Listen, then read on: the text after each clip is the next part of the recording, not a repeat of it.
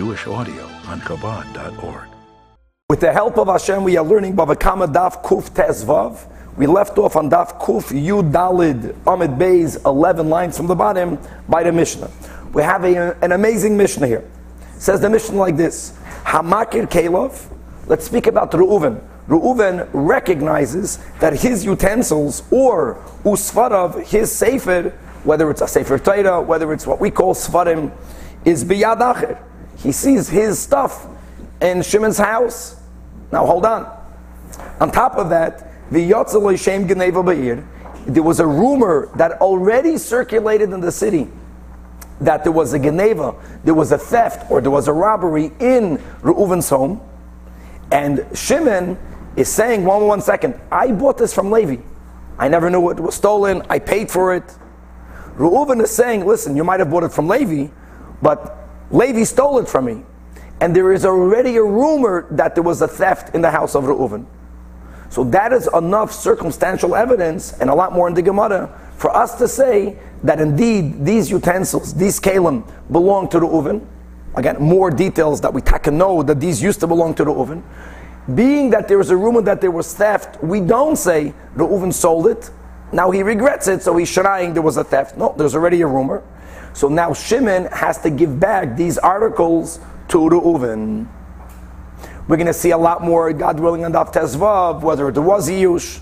Let's not forget that if there was Yush, and now there's Shinui Rishus, even if there was theft, not everyone holds that it has to be returned. That really goes back to the beginning of the Pedic. Do we go by Rab Chizda? Rab Chizda was the one that said it. That, you know, the victim can collect from whoever he wants. Our Mishnah not only is saying that Reuven gets it back, but now our Mishnah is saying something interesting. That first, Yeshava loy lekeach, Kama nasan, Shimon, first Reuven gets it back. But now Shimon is told in Bezdin to swear how much he paid to Levi. He's coming, he got it from Levi. And V'yitoil, and that money he takes from Reuven. Ah. So Reuven gets the item back, but Reuven has to pay him. To Shimon. One second, it was stolen. So as we will learn in the Gemara that this is part of what we call takonas hashuk, the tikkun or the decree that the rabbis made to make sure that commerce flows properly. Imagine, if I buy any item, and there's always a possibility, it, there's always a possibility that what I'm buying is stolen. I'm honest, but I would not know that. And if the original owner would be able to retrieve it from me without me getting paid back, people would be afraid to buy things. They would only buy things when the mamish need it. So, in order for the marketplace to function properly, the Chacham made a takana. That now that we are accepting that this was taka stolen, and again more details, not only was it stolen, but in a way that through Reuven, the original owner gets it back, he gets it back. But the buyer who's claiming innocence, and as far as we know, he was not the one that stole it, he bought it from someone else. He gets paid from Reuven. The question we'll have in the Gemara is what happens if the Ganaf is found? So maybe in such a case, let the buyer get the money back from the thief. Don't forget, he gave the money to the thief. Whether we say that or regardless, he gets it back from the owner. We'll leave that, God willing, to Kuf Tezvav. We'll get, we'll get there, God willing, today. Now, the Imlav, meaning, if there is no rumor that there was a theft, so lav kol heimenu, Reuven is not going to be believed because sha'ani yoimeru, I say, in other words, Din can say, maybe maybe Reuven willingly sold it to Levi. How do you know he didn't sell it to him? And this Shimon, who has a cheskas kashrus, bought it from that person. So when do we actually allow Reuven to take it back? When there was a rumor that there was a Geneva, and on which the Gemara asks, I mean, now we're going into the whole sugya of circumstantial evidence. So what if there's a rumor? Play more. Maybe the Reuven made a rumor.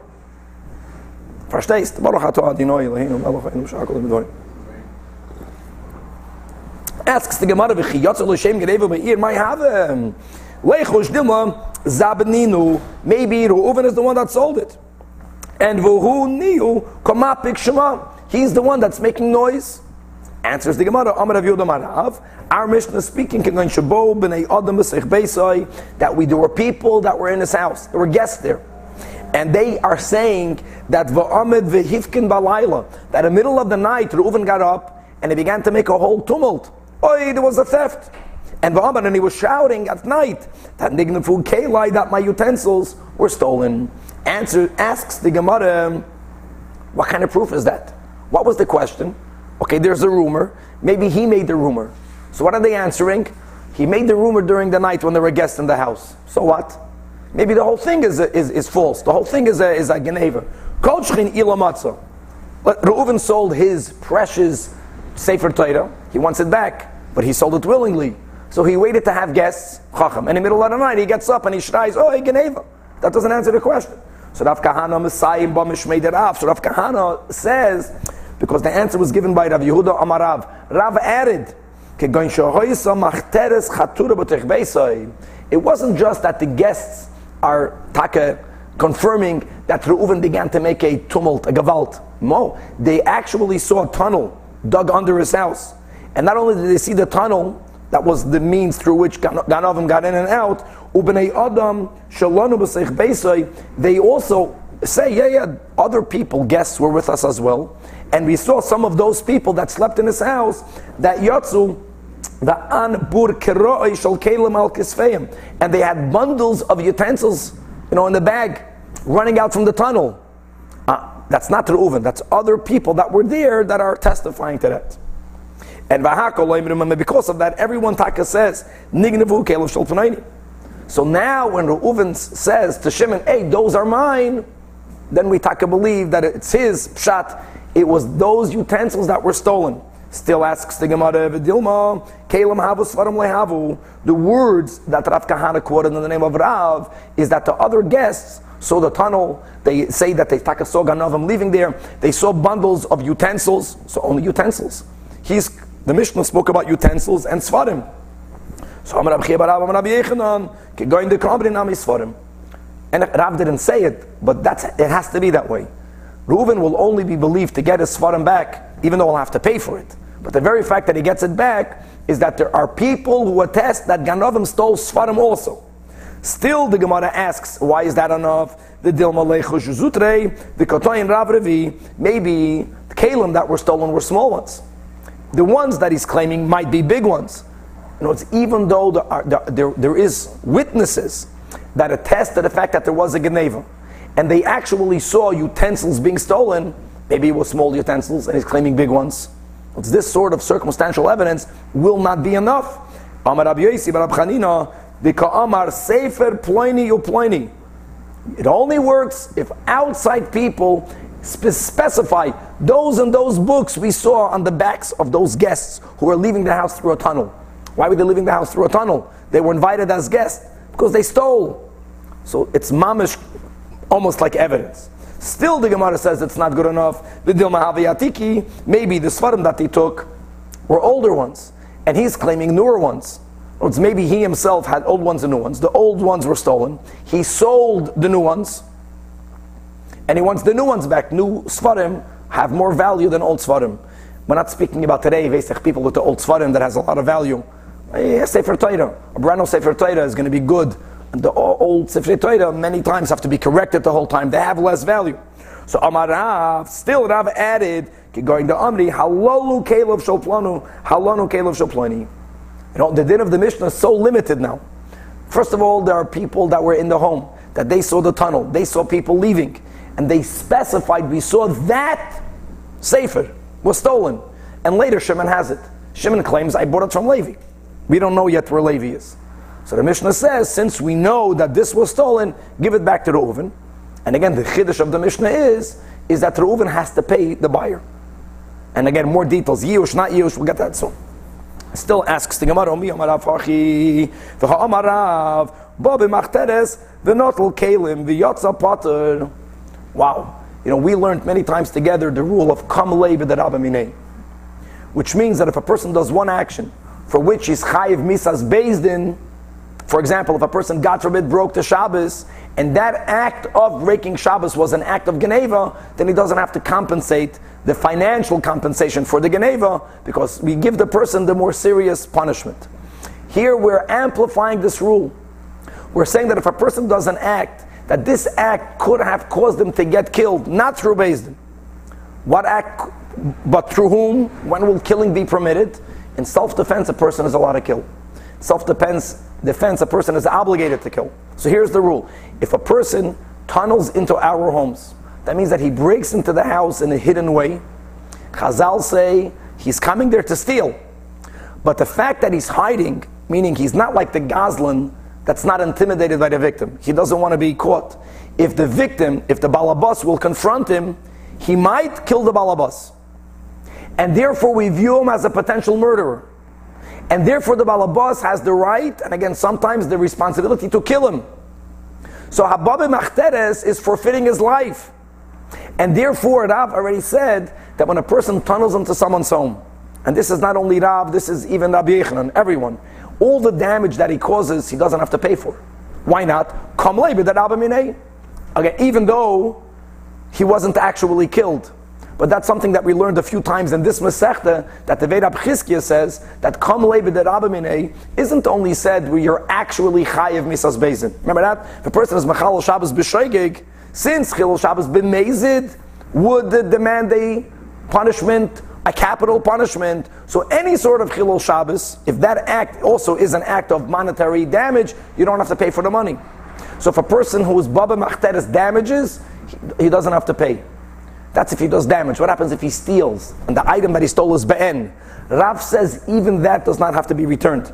Nachamol. That baba machteres v'natal kelim, even here v'yotza potter, my tama, because b'damei kananu, he bought it with his blood. Since he forfeited his life, kamlei. So if the whole case is that there were other guests that are testifying that there was a geneva through a machteres, so then the ganef acquired it, and if he sold it to Shimon, he sold Shimon what's his. So why would he have to return the item? Answers the Gemara, Hanamili, the Kananu. When does Rav say that Abba Machteres, because he forfeited his life, acquires whatever he stole? Not only does he not have to pay for the damages that he causes, he doesn't have to give back the items that he stole. That's only bibab imachteres. Only a person who entered the house through a tunnel. In other words, he forfeited his life. But these people, they were guests. They didn't enter, they didn't tunnel into the house. They only tunneled out of the house. When the ganef is leaving the house, he can't kill him. Because you only can kill him because if you confront him, he's going to kill you. Once he's leaving, don't confront him and he won't kill you. So there's no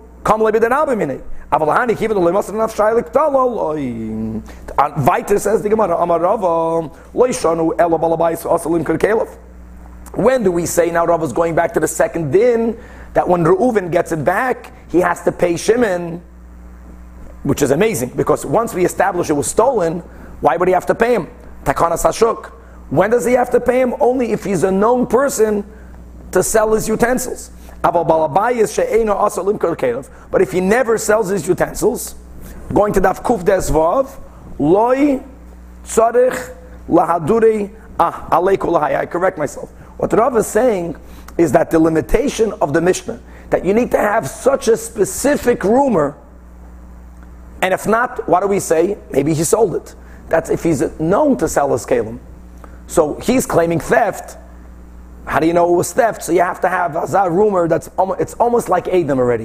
I mean, you don't have Adam that Shimon took it, which is why Shimon gets his money back, but you have to know that this was stolen. If, if he's a person that doesn't sell his utensils, then you don't need so, so many details.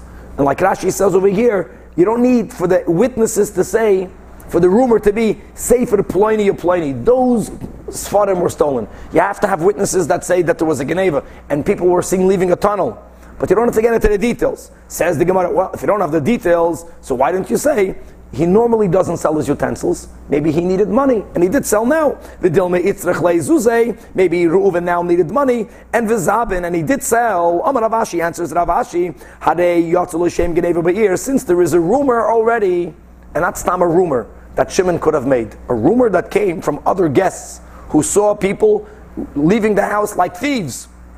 So in the balance of things, and together with that, Reuven doesn't sell his utensils. So in such a case, you don't need for the rumor to be so specific. Reuven takes it back, but again, Reuven has to pay to the buyer. the victim has to pay the buyer. That's part of what we call takanas hashuk. Continues the Gemara more about takanas hashuk. Itmari was stated, gonaf umachar va'achar kachukar haganov, that if after Levi was the ganaf in our example, and Shimon is the innocent buyer, and in the Mishnah we learn that when Reuven retrieves his stolen item from the buyer, mipnei takanas hashuk, he has to give to Shimon the money.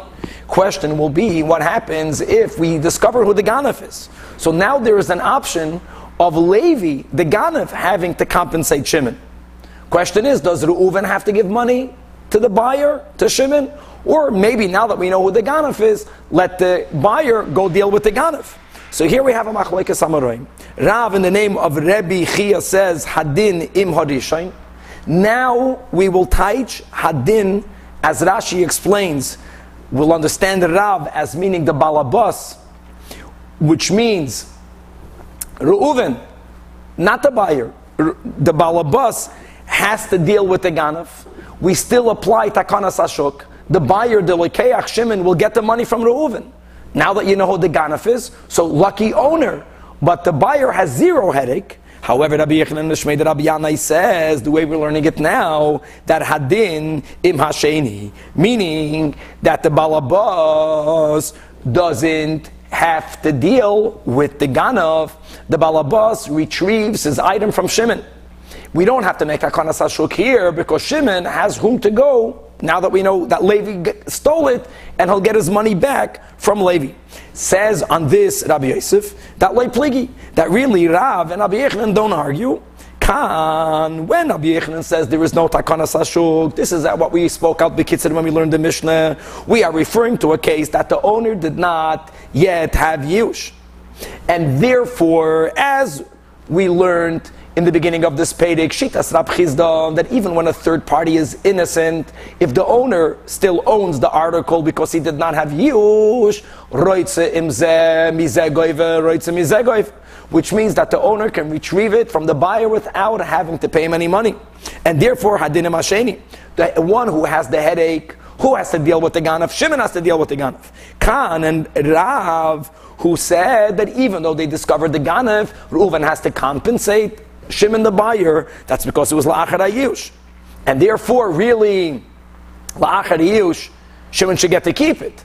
But Adarab Mepnei Takanas Hashuk, they decreed that Reuven gets it back, but Reuven has to compensate. Hadin im harishain. That Shitas Rabbi Yosef. And therefore, Vitarvayu, as we explained, hold of Rabbi Chizda. Now, Abaye disagrees with Rabbi Yosef. And Amalei Abaye, Veloy, Pligi, are you telling me that they don't argue? Ha, behold, Matnas Kuhunam. The din is, and here there's a machlaikis Tanoim, whether the following halacha only applies in Eretz Yisrael if I'm not mistaken, that Shitas Rabbi Yehuda Rabbi and the other Chachamim who hold that the following applies everywhere, and that's called Matnois Kohuna de Matanois, which means that from an ox or from a sheep or from a goat, when a commoner slaughters it, in other words, in non-Hegdish animals, the Zroya, the four leg, this is the front right leg, and the Lechoyayim, which are the jaws, which if I'm not mistaken, that includes the tongue. And the keva, an animal, a kosher animal, has four stomachs. One of these stomachs are called the keva. In English, it's, think it's called the maw. They have to be given to a kain. Now, the din is, the Gemara gives, takes it for granted that matonis, matlis kohuna kalifne yush dami. A kain never has yush. That means if he doesn't get it from the butcher, he can collect it from the buyer. And nevertheless, Abaye is going to prove that in such a scenario, still there would be a machlaikis, and not like you're saying veloy pligi. Where do we see that? Ditnan. So the Mishnah says like this: that if a buyer tells a butcher, I want to buy the entire interior of the cow, and matonis, uh, and in there you have the the keva. The keva really should be given from the butcher to the kohen. The butcher did not give it to the kohen. The butcher sold it to the buyer. So the din is, says the Mishnah, that if what was articulated during the sale, sell me the me'ayim, okay, he didn't charge him extra for the keva, and therefore no theft happened. Noisnan lakayin, the buyer gives the keva to the kayin, and the ein hadamim, and he cannot deduct anything off the price that they agree to, because the butcher is going to rightfully claim he never charged them for the keva to begin with. However, here's the problem. If mishkal, if it was bought on weight, in other words, he paid for the full weight. Really, the keva should not have been sold to the buyer because the keva belongs to the kohen. Says, let's read it with the bach. B'mishkal noisen lekayin. The buyer has to give the keva to the kohen. In other words, the owner just compare to the case of our Mishnah. The owner in our Mishnah is Reuven. Here, the owner is the Kohen. The Rishain, the Ganef, is the butcher, and the Lekeach, the Sheni, is the buyer. So umenaka leimen hadamim, meaning that he deducts it off the money that he pays to the butcher. In other words, when the Kohen takes the keva, the Kohen does not pay to the buyer for the keva. He takes it, and the buyer gets his money back from the butcher. And on this says Rav, ah, no, there's no takana sashuk. But on this says Rav, ah, that's only correct if the buyer was the one that initiated the theft. He was the one that did the weighing.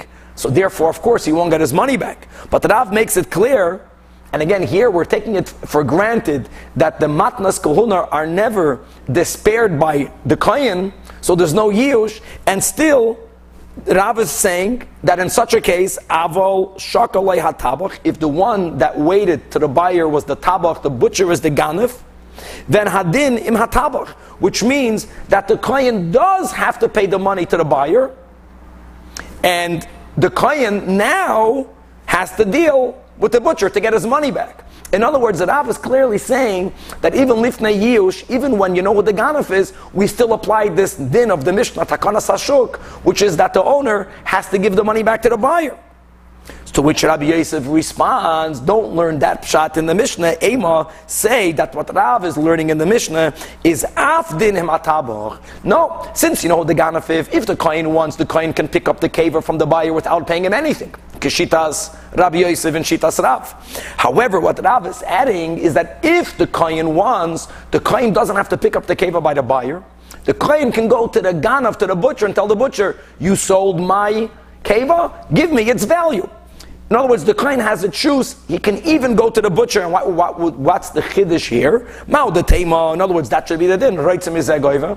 Reitzim is zegoiva. So explains Rabbi Yosef in Rav's explanation in the Mishnah, the Tema, you would have thought that we would say, like by land, that Karka Ein Nigzelas, we might say that Ein Matonis Kahuna Nigzalos, that you can never steal Matnas Kahuna, meaning that wherever the cave is, it's always considered to be Berushos HaKayin, meaning the butcher never stole, meaning, yeah, the coin picks it up from the Lekeach, but the coin doesn't have even the option just to get its value from the butcher. So for that, Komash Mulan, that af din imatabach.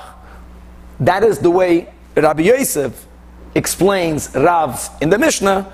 Abaya strongly disagrees. Abaya holds that the machlekes between Rav and Rabbi Yechanan is even before Yush.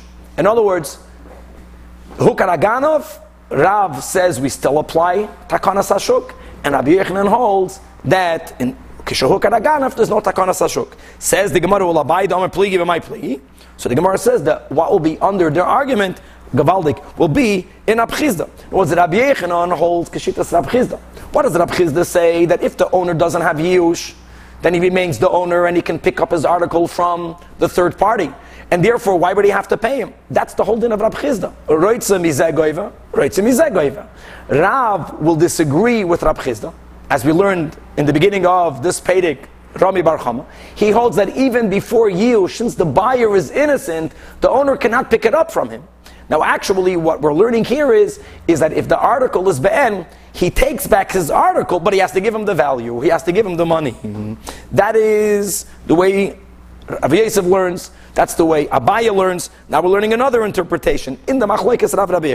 Rav Zvid Amar Kegoin Adarab. We're speaking. Rav and Rabbi Yechanan are referring to a case that there was Yush, but the sequence of Yush is not like the sequence we were learning until now. Until now, we were learning when it comes to a third party that when there is Yush and Shinui Rishus, so now the, the other party owns it.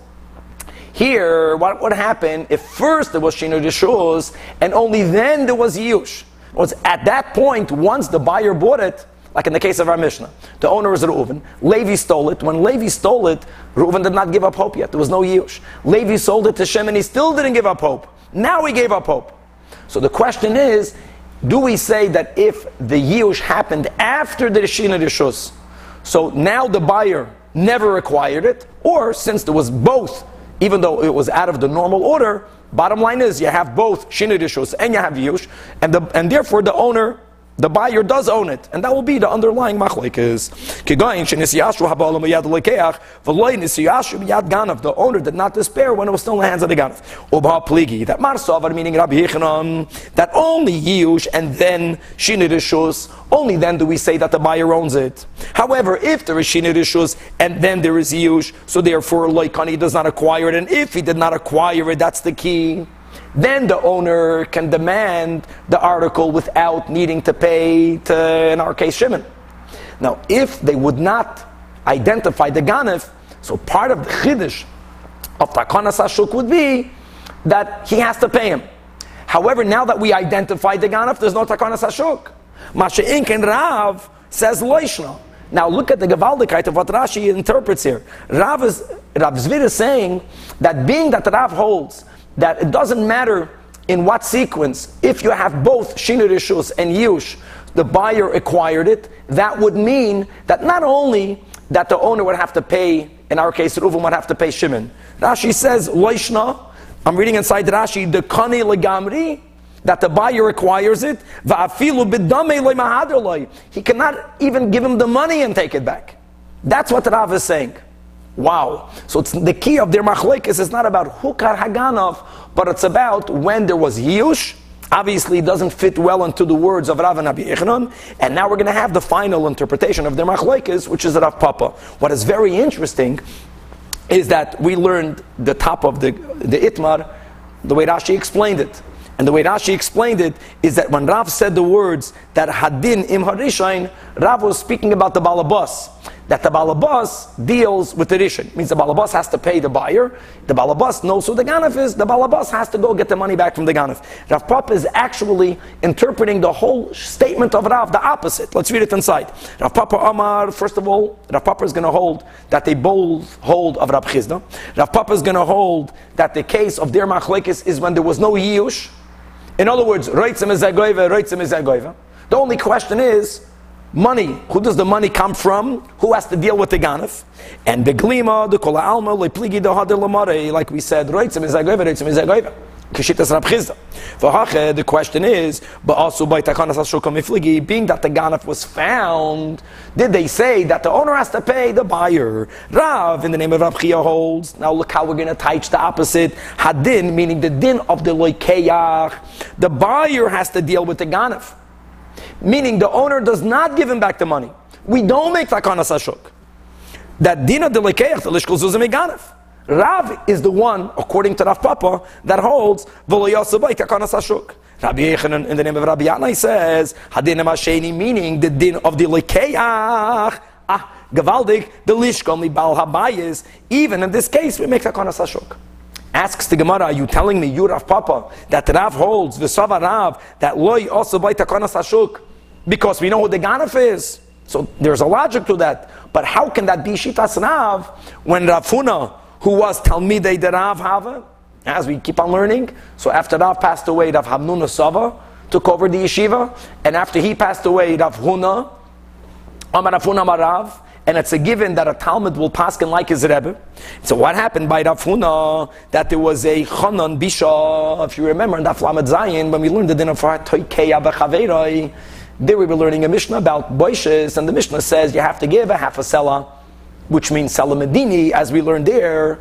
And Chanan Bisha hit someone on the ear or shouted in someone's ear, and, the, and, and he was told to pay the half a sela. He only had a full sela, but the seller that he had was a inferior quality coin. He gave it, he wanted change from the victim. The victim didn't want to accept that inferior quality coin. So Chanan, the wicked, that's why he was called the wicked, he hit him again. So he says, okay, good, now you don't owe me anything.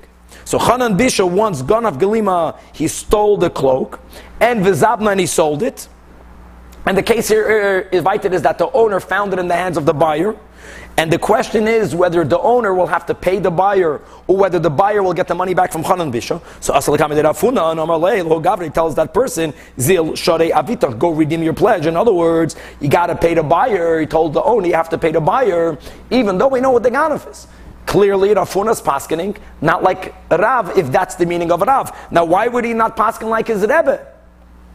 Is that not a raya that you're not understanding Pshat and correctly? Says Rab Zvid Nisht, I am understanding Pshat and correctly. Shanai Chanan Bisha, Kivan the Lekid Lishtaluma Minei, He's called Chanan the Wicked, meaning that we know who he is, but it will be very difficult, if not impossible, to get the money out of him. So therefore, it's Kishalayhu Kardami. It's as if we did not discover who the Ganef is, and the Kula Al that is Takanas Hashuk. That even though Roitzim is Zagoiva, Roitzim is Zagoiva, but if you take, if the owner takes his art, his item back from the third party, who in his innocence bought it, he needs to be compensated by the owner. Says the Gemara, Amar Rava, another din, Im Ganaf Mefursam that whenever a buyer buys an item from a known thief, here we don't make a takana sashuk. In other words, who asked you to buy it from a thief? Should you know, you should have known that the Ganaf is selling in the vast majority stolen articles. Lo yasabay takana sashuk. Ah, yoy bazoy frekti Gemara v'chanan bisha, mefursam hava. Everyone knew him to be Chanan, the wicked one. And still, in our case, they made takana sashuk. Answers the Gemara, one second. He was known for his wickedness. However, no one knew that he's a ganef. Sadly, one thing leads to the other. Aveda gereras Saveda, but it was not known yet, and therefore we apply takana sashuk. He is like Kishalahu Karganov, so even Rav will hold that you have to pay him the money. The owner pays him the money, and the owner has to deal with this character, Chanan Bisha. Itmar was stated, Gana for Parabachayva, if a person stole and he used the, uh, the stolen item to pay back a debt. Now think about it, the lender did not lend him the money on a mashkin, which was a stolen, a stolen item. That was not the case. So therefore, the logic behind Takana Sashuk does not apply over here. Takana Sashuk means that if a person in his innocence will buy something in the market, and later if it's discovered that that item was stolen, he'll lose it, people will refrain from doing business, and you have to have, you know, the market circulating. But when people are lending money even without a mashkin, so then if they got repaid by a stolen item, then the owner takes it back and the owner doesn't have to compensate that lender. Let the eh, lender deal with the gun of the borrower. Likewise, gana for parabek, if a person bought something on credit, and then later they paid with a stolen item, the owner doesn't have to deal with the third party. Like Rab Chizda says, the way we're learning now, if there's no yield, she owns it, he takes it back, and the person who got the stolen article from a ganef will have to go deal with the ganef himself. The Amri, because we say, Loy adata dahanu Yahavas They did not initially do their business based on the stolen item. They lent the money beforehand. They gave him food on credit. Gewaltig. Another example, says the Gemara, Mashkante, Shave Masan B'meya. If a person lent money but he wanted collateral, and the collateral was a stolen item. Now, normally when people give collateral, the item that they take has to have a lot more value than the loan itself. Like today, think about it. You buy a house, right? Gone are the days that if the house is worth a million, you don't have to put a down payment. You have to put down on 30% today. In other words, your debt is of 700,000. Your house, which is the mashkin, is worth a million. The mashkin has to be worth more than the debt. So if the mashkin was the way mashkins normally are, more than the debt, and it turns out that the mashkin was stolen, you did lend the money on the guarantee, so we make that takana sashuk. So the lender should not be afraid to lend. People will stop lending. That's the worst thing. However, the question is, what happens if it was a unusual mashkin, meaning that the value of the mashkin was exactly the value of the loan? Shava b'shavim. Normally, that would not be a valid mashkin. So you can argue it's keilu. There's hardly a mashkin. Or on the other hand, no, he took the mashkin. So here we have a machlekas amaroim. Ameimar says lo yosu by takana sashuk. Mar Zutra says yes, also by takana sashuk. Here we have in parentheses whether we'll read it here or not. Let's read it. But we're going to have this later in a few lines from now. And the halacha is that they did make takana sashuk. Another example. What happens if um, shava bishava? If a person stole an article and he sold it for its value. So then that's takonas hashuk. However, shavama meya b'masan. What happens if a person, God forbid, he stole he stole a shmata worth a hundred, and he sells it for two hundred. So here you can argue that the person who bought this article and paid double, really he was giving a gift. He wanted to give him the dignity for that person to feel that he made up a business deal. He paid double. Now the question is if, if the item that he stole is like a stolen, the item that he bought is stolen, and the owner is taking it back, can he say to the owner, I want my uh, $200 that I got for it? Rab says they did not make takanas hashuk because the whole thing was really a gift, and Rava says they did make takanas hashuk. And on this, the Gemara says, or in both cases, the only case where there is no takanas ashuk, the first two cases that we learned, which is lebar miganav upara a person who got a loan without any guarantee, who later paid back, the borrower paid back with a stolen item, or if a person bought an article on credit and later he paid back with a stolen item, since the people lent him the money or gave him the article without anything. So there's no fear by the owner taking back what's theirs and not paying for it. It's not going to stop any shook. It's not going to stop or prevent any type of flow of capital in the market. Continues the Gemara. Avimi Barnoze, who was the Chamua de Ravino. Avimi was the father-in-law of Ravino, and we'll see in a moment Ravino, the big Ravino. He was the Rav in a Dintaira over his father-in-law. Obviously, uh, both parties agreed to that. Havamasik Bahu Gavra Arba Zuze Avimi was owed for Zuz, and Ganav Gilima, the debtor, stole a cloak, and Asya Nihale, and he brought it to Avimi. And Keilu, this is paying my, my, my debt, but lend me more money. So he lent him another four zuz. A gavaldik. Think about it. The first loan was before any collateral. We just learned that in this case, there's no takana sashuk. He paid him back with the stolen item, but then he gave him another four zuz. How do you look at that second four zuz? So, and then they discovered who the ganaf is. And they came in front of Ravina. Again, it must be that both the other side accepted Ravina to be the Rav. So Omar Ravina paskin like this. Kamoi, the first four zuz, since you lent him the money without collateral, so when the owner, the rightful owner, took back his cloak, the rightful owner doesn't have to pay you, my father-in-law, the four zuz. However, he did something good for, for Avimi. Why did you give him the next four zuz? Because he just gave you a cloak. Ah, and now that he's, if he's going to lose the cloak without getting compensated, so in the future he might not lend money. That's the takanas hashuk. For that, the owner who wants to take it back has to give you the four zuz.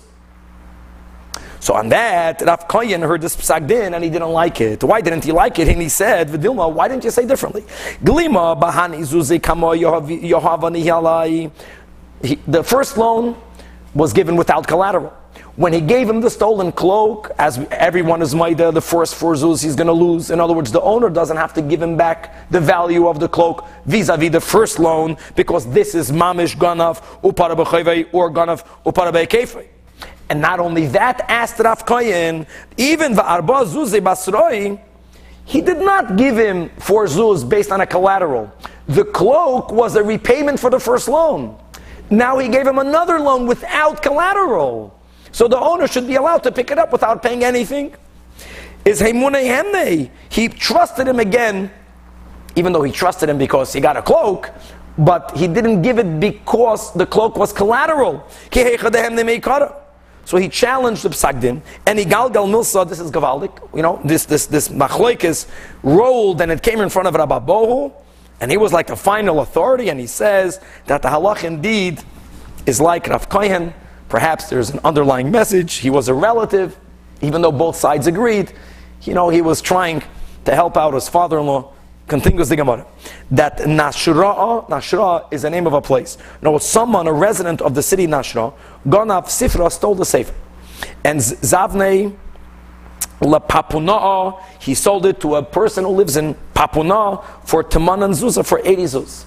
Now, if we stop the story here, if the owner of the sefer discovers his sefer bepapuna, right? One approach here, lifnei yush, he'll take it back. Takana sashuk, I'll have to give him 80 zuz. But the story didn't stop here. This papuna went and he sold it to a lekeach sheni. He sold it to someone labar mechayzah, to someone who lives in mechayzah. And he made profit and he sold it for 120 zuz. That's the question. And now we recognize the ganef. Now the question is, number one, Rav or Rabbi Yochanan?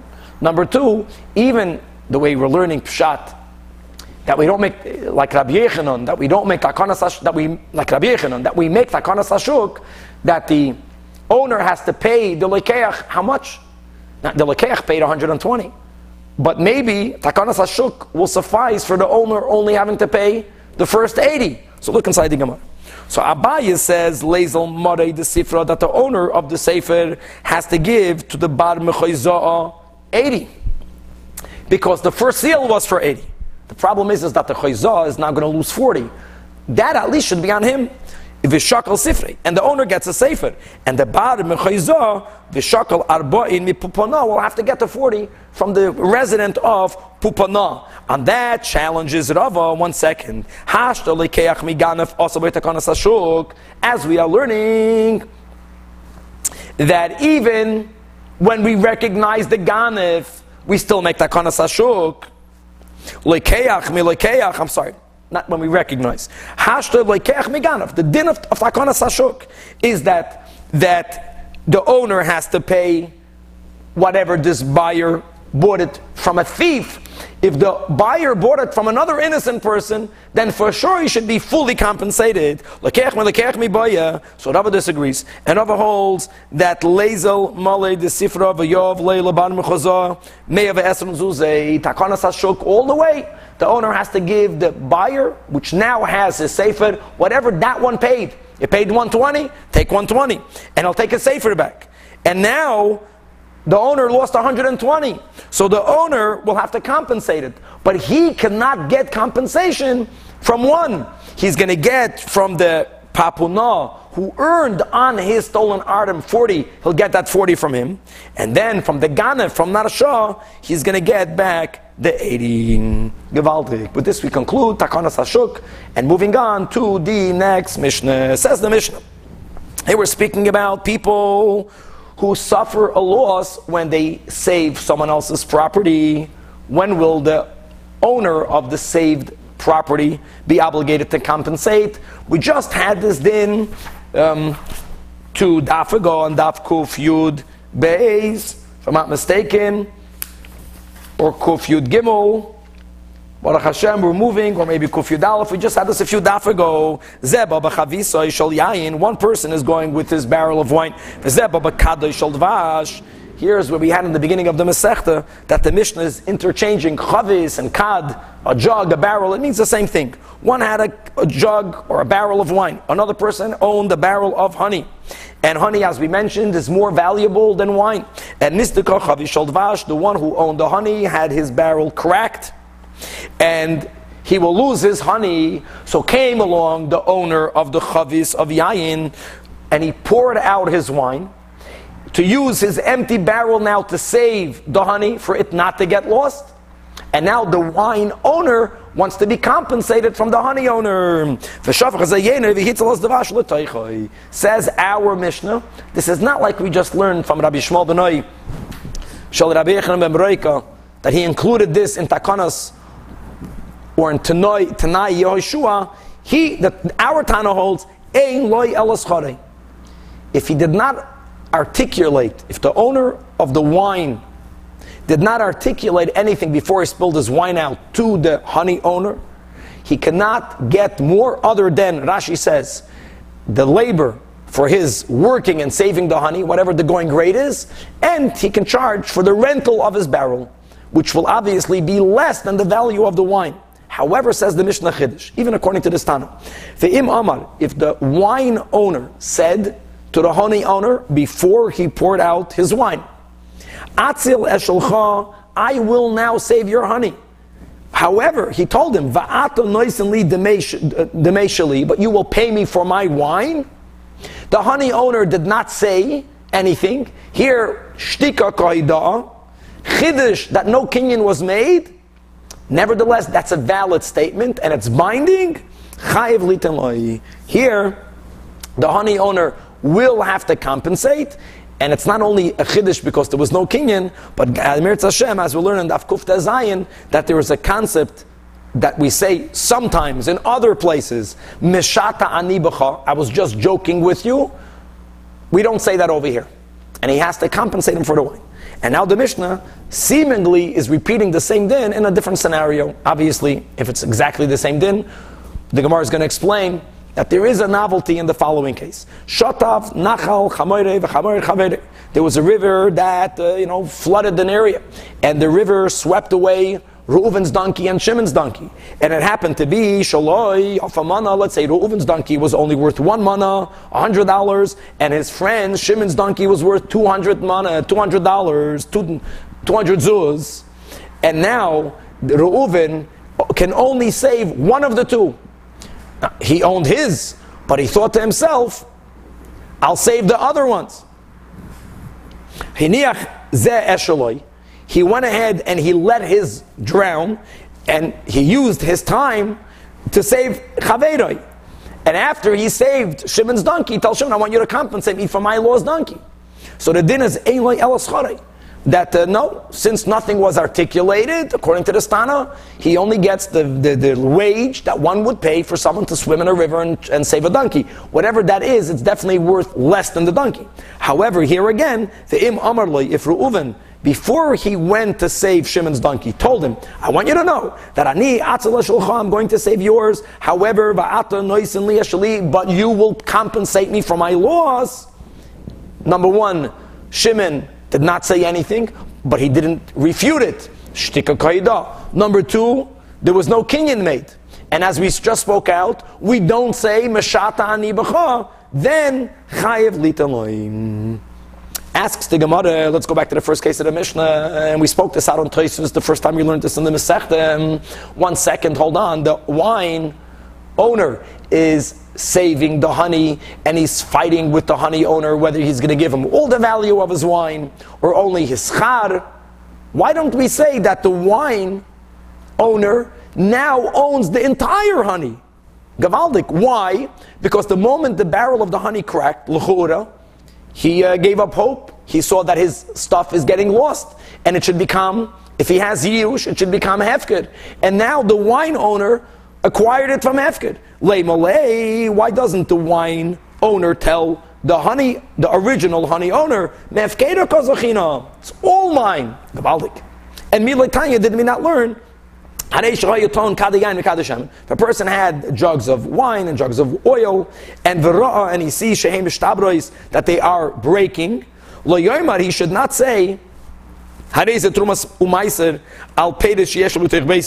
that whatever I have here should be truma, should be meiser on produce that I have in my house. Parenthetically, obviously, not in every case is such a thing even possible. We'll speak this out. We learned this, I think, the last time in Saita Daflamid that for one to give truma, you have to give only from that which is gathered in front of you. It's called min hamukaf. But if I have two piles and they're not together, then you can't separate from one over the other. By the way, that's only the din on truma. When a Levi is giving giving from his meiser truma, trumas meiser, there's no rule of min hamukaf, and there are other exceptions where, if not for the current wine or oil being ruined or being lost, he would be allowed to separate it. But look at the, you know, it's wrong to do it. Well, it's wrong to do it. You know, he's going to lose it anyway. He wants to minimize his loss and he wants to throw the loss on the Kayan. So the Braisa says that don't do it. Not only don't do it, but the im amar lo yamar klum. And if he made that declaration, it's not valid. Why? Because since his jugs cracked the wine and the oil are getting lost. So he has yush. And if he has yush, it becomes hefkid. If it becomes hefkid, it's not his. If it's not yours, you cannot use it to, to separate it for trumus So the question is, what's shot in our Mishnah? So we have to limit the case of our Mishnah. So the Gemara answers that just like we will learn soon, elsewhere that kishe ekel beis habat korech there were barrels that had a certain type of netting that was commonly put on barrels of oil, sometimes on barrels of honey or on barrels of wine. It was a netting that even if the barrel were to crack, it would not allow the barrel to crack open. It would keep the pieces close enough together. True, some honey would be dripping out, but very little of it. There is no yush, and it's not hefker.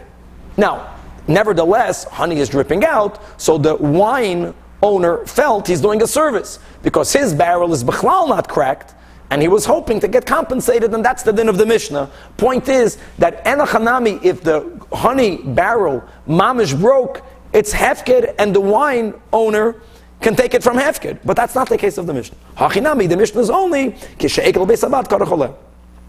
Now, now that we quoted the Braisa, hold on. It says the Gemara, it says in the Braisa, not where there was a net. In the Braisa is that there was no net. That the person's barrels are breaking, the person wants to make this into the Kain's property. V'im amar lo amar klum, frek the one second. I have a stira. Because v'hatanya, mishu b'yodai, if a person is traveling and he has money with him, v'anos kenegdai, and he sees a robber coming towards him, so lo yoimar, he should not say, harei peido sheyesh beisi, that the produce that I have in my house, that is meiser sheni, that I'm allowed to redeem on money, let them be redeemed on this money.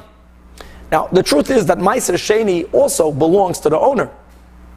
Or the owner can benefit uh, from it in Yerushalayim, but nevertheless, if he's going to lose it, he would rather lose Meiser Sheni than to lose Chulin that he can benefit anywhere. So here also says the Braisa, you should not make that declaration. However, but if you make the declaration, then the Var of Kayamim.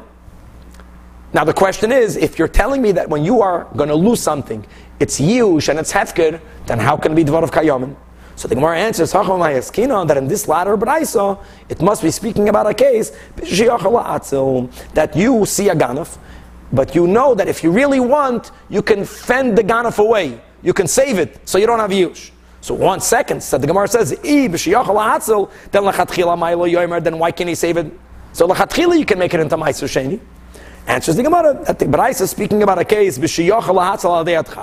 you can fend off the ganef with difficulty, and therefore don't do it, but you don't have yush. Asks the Gemara, one second. You're telling me that since there might be a loss, there is a likelihood of loss. At least lachatchila don't designate this for anything holy, meiser sheni. Certainly not to give it to a kohen for Truma or Truma Smaiser, and now Vahatanya, and we're going to call this the second Braisa. And this Braisa is speaking about Haresh Eser Tevel Tamei, and here we're speaking about a Levi. Because a Levi who's giving Truma Smaiser is not bound by the law that we just mentioned that it has to be given Ben Hamukov. So a Levi has 10 barrels of Tevel, that's Tamei.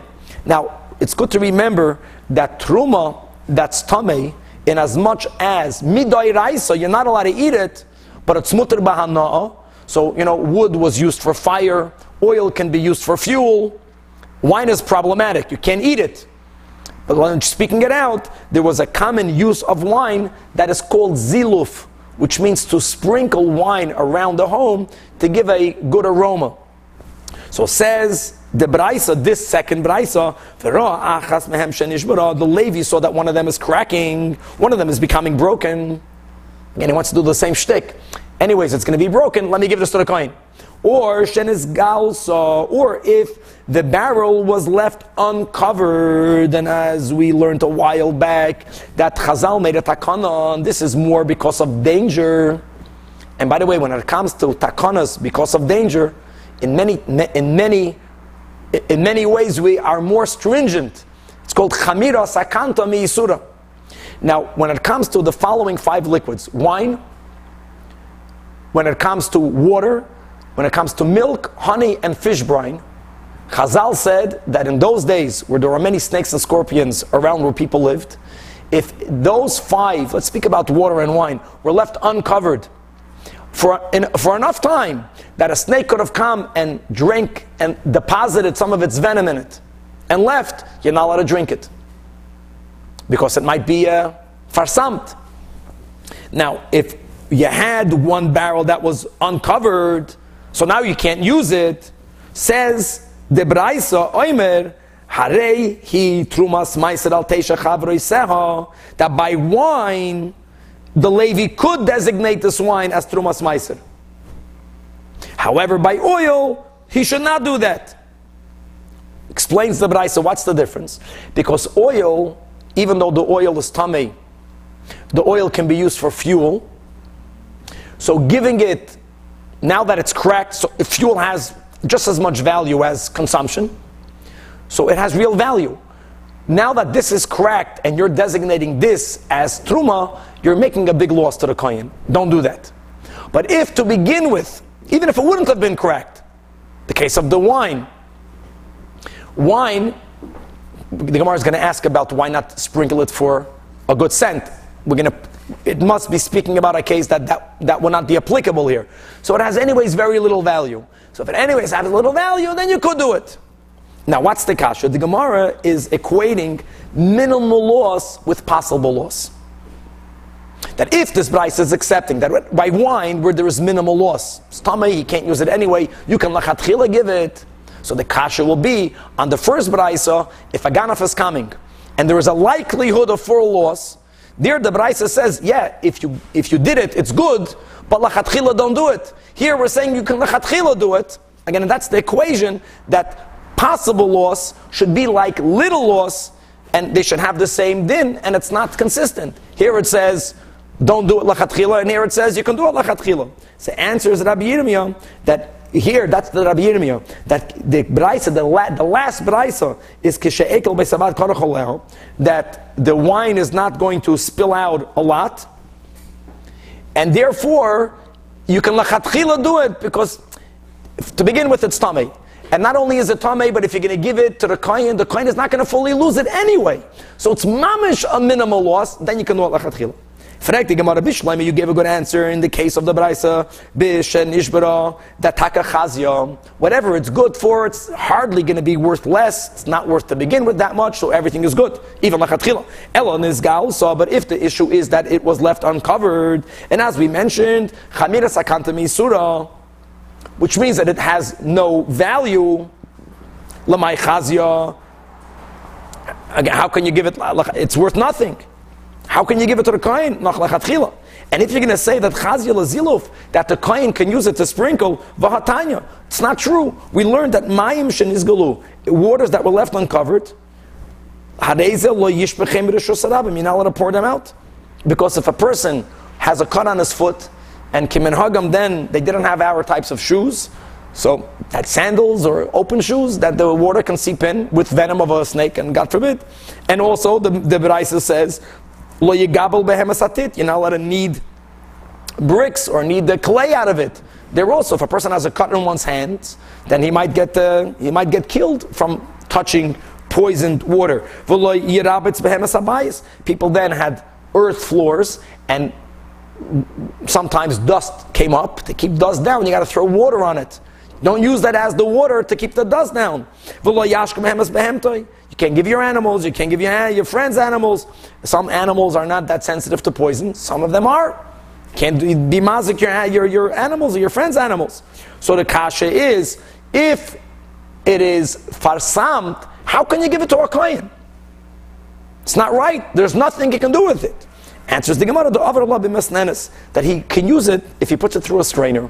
As Rab Nechemya taught us, interesting that the venom of snakes, they don't mix easily into water or wine or the milk or the honey. They, they're like a sponge, they're sponge like. The venom, it floats to the top. And if you sift it out, then it will be good. So the kohen can sift out the venom. But masnenes, yesh mishum giloi, that the says that in a sifter itself, think about it, the sifter has two parts, the upper part above the sifter and the bottom part. What happens if stuff in the sifter was left uncovered? So it says in a Braisa, that's a problem. However, on this says Rab Nechemia, Amosai, that if the sifter itself was left uncovered, you can't use those waters or wine or honey, only bisman megula, only if the sifter did not fully cover the bottom part. Or the bottom part was partially exposed. Whatever the, whatever the sifter was didn't go mamish all around. But if the sifter fully covered the bottom, even if the top part of the sifter was left open, there's not a problem. Why? Because the poison of the snake is sponge-like, meaning that it floats above. So therefore, coming back to the latter brisa, the Levi can give that ba- barrel of wine that was left uncovered to a kohen, because the kohen can make use of it. The kohen has to sift it. He's not doing it. He can give it. Asks the Gemara one second. Valav itmar Allah. Did we not learn that Amar of Simaim in the name of Rabbi Shua ben Levi that loy shanu that even this din of Rabbi Nechemia is only el shaloi terakai if it wasn't mixed. Means when the venom, when the snake drank water, even if it deposited poison, that poison will float to the top. But if someone later mixed up that cup of water, then you cannot sift it out. And if you're going to sift wine I mean, if you're gonna, the kohen is going to sift the swine, he'll be mixing it. He's going to have to pour it out of one barrel through a sifter. That alone is going to mess it up. Avol teraka, if it was mixed up asur, answers the Gemara, no. Yeah, if the, if the shakes the barrel, then he can no longer use it. But if he gently pours it on top of a material that will sift out the poison, then this wine will be drinkable. Imagine, no, I don't know how people are going to drink it, but no, that's a chayin. Hachinami, efshir demanach midi apumenechavis. You can put something on top of the barrel, and the shafei and you can pour it out slowly. Frek the Gemara, hold on. Rab Nechemya, Rab Nechemya, me tarminon. You're telling me that this brayso goes in the case kishitas Rab Nechemya. Vahatanya, we learned Tardamin min hatame that a Levi is allowed to designate from one tame produce on another tame produce. Likewise, min hatoir alatoir from one toir on another toir. A Yisrael can do that only if they're together. Min amukaf. Trumas meiser doesn't have to be min amukaf. Likewise, umin hatoir alatame. You can give from pure on impure, only a Levi. A Yisrael cannot do that if I give my truma, even though I think I'm doing a great thing, I'm giving the kohen from my tahar on my tameh. If it has to be min amukav, I might bring them together, and I might touch them, and I might make everything tameh. However, again, the Levi doesn't have that limit. Avol, the Tanakama says, Avoloi minatame alatoir. Rav Nechemia says, Af minatame alatomi lo yitiru litroim el b'shmel demai. So, one second, how can we how can we be speaking about a ten barrels, one of them was Tameh. If they are all Tameh, you're not allowed to separate Trumas Maestras because of the rule, Ein Tormin and Atame ala Tameh. Only if it's not certain untithed produce, only if it's only rabbinically untithed produce called demai. Answers the Gemara, well, hachinami, you'll have to answer that the Brayso is only speaking about demai. Omar we learned before, that if the, the barrels were oil, in other words, they have real value to the kohen, and now you're giving the one that's cracked to the kohen, don't do that, because there's a great loss. But wine, there isn't such a great loss because it's tummy anyway, he can't drink it. Frag the Gemara, hold on. Why is shemen, even though it's tummy, considered of great value to the kohen? Because the roila hadlik, because he can use it. Yeah, he can't consume it, but he can use it for fuel. Yayanami, wine can be used for ziluf, for sprinkling. And if you're going to tell me that sprinkling is not a, a, a common thing or not considered something important, you know, aromatizing the area with wine, it's not true. When Shmuel taught in the name of Rabchia that you should know that shoisin milug besela, that a person who will, will spend one sela to buy a lug of wine to drink, that person, keeping that same standard of living, should spend two sela for the same one lug. You're getting double as good wine for, the, for aromatizing. So aromatizing was something that had tremendous value. So and that can be done with shemen, with yayin that's tummy. So it does have great value. And we're saying that if something is of great value, then the Levi should not give it to the kohen. Answers the Gemara, it must be that the wine was chadash, it was a freshly made wine. Wine gets a better aroma. Interesting, the older it gets, the better it smells. Go figure, that's wine. I bahar royally ashnai. Okay. Even if it's new, Wait until it gets old. You know, old is one thing that for sure with time we all get there. Answers the Gemara. Ah, since it's tame, you cannot keep it in your house waiting for it to get old, and therefore by wine better for you then to sprinkle it, because since the wine is tame, if your kind will leave it in this house, uh, maybe asa ba beila de he'll stumble on it, he'll accidentally drink it. It's tame. Get rid of it quickly, and you can't sprinkle it, so the kind doesn't have so much value. It doesn't have that much value to begin with. That's why you can give it to the kohen. Anything about Hashem and Nami, oil, you'll come to a takal, even even though you're gonna you're gonna use it for fuel, but you can't burn it all up in one second. So the Gemara says that oil, you'll remind yourself that it's tummy by putting it into a keli ma'us, into a repugnant utensil. It's to be, why did I put oil in a repugnant? Because I don't want to eat it. Why don't I want to eat it? Ah, because it's tummy, you'll never eat it. So asks the Gemara, why can't you put the new wine in a repugnant vessel? So the Gemara answers, you want to make this wine into aromatizing wine. If you put it in something repugnant, it's never going to have a good smell. In other words, if you want to give off a good ruchnisdik aroma, we got to make sure that our keli is not ma'us. And Emir Hashem to be continued.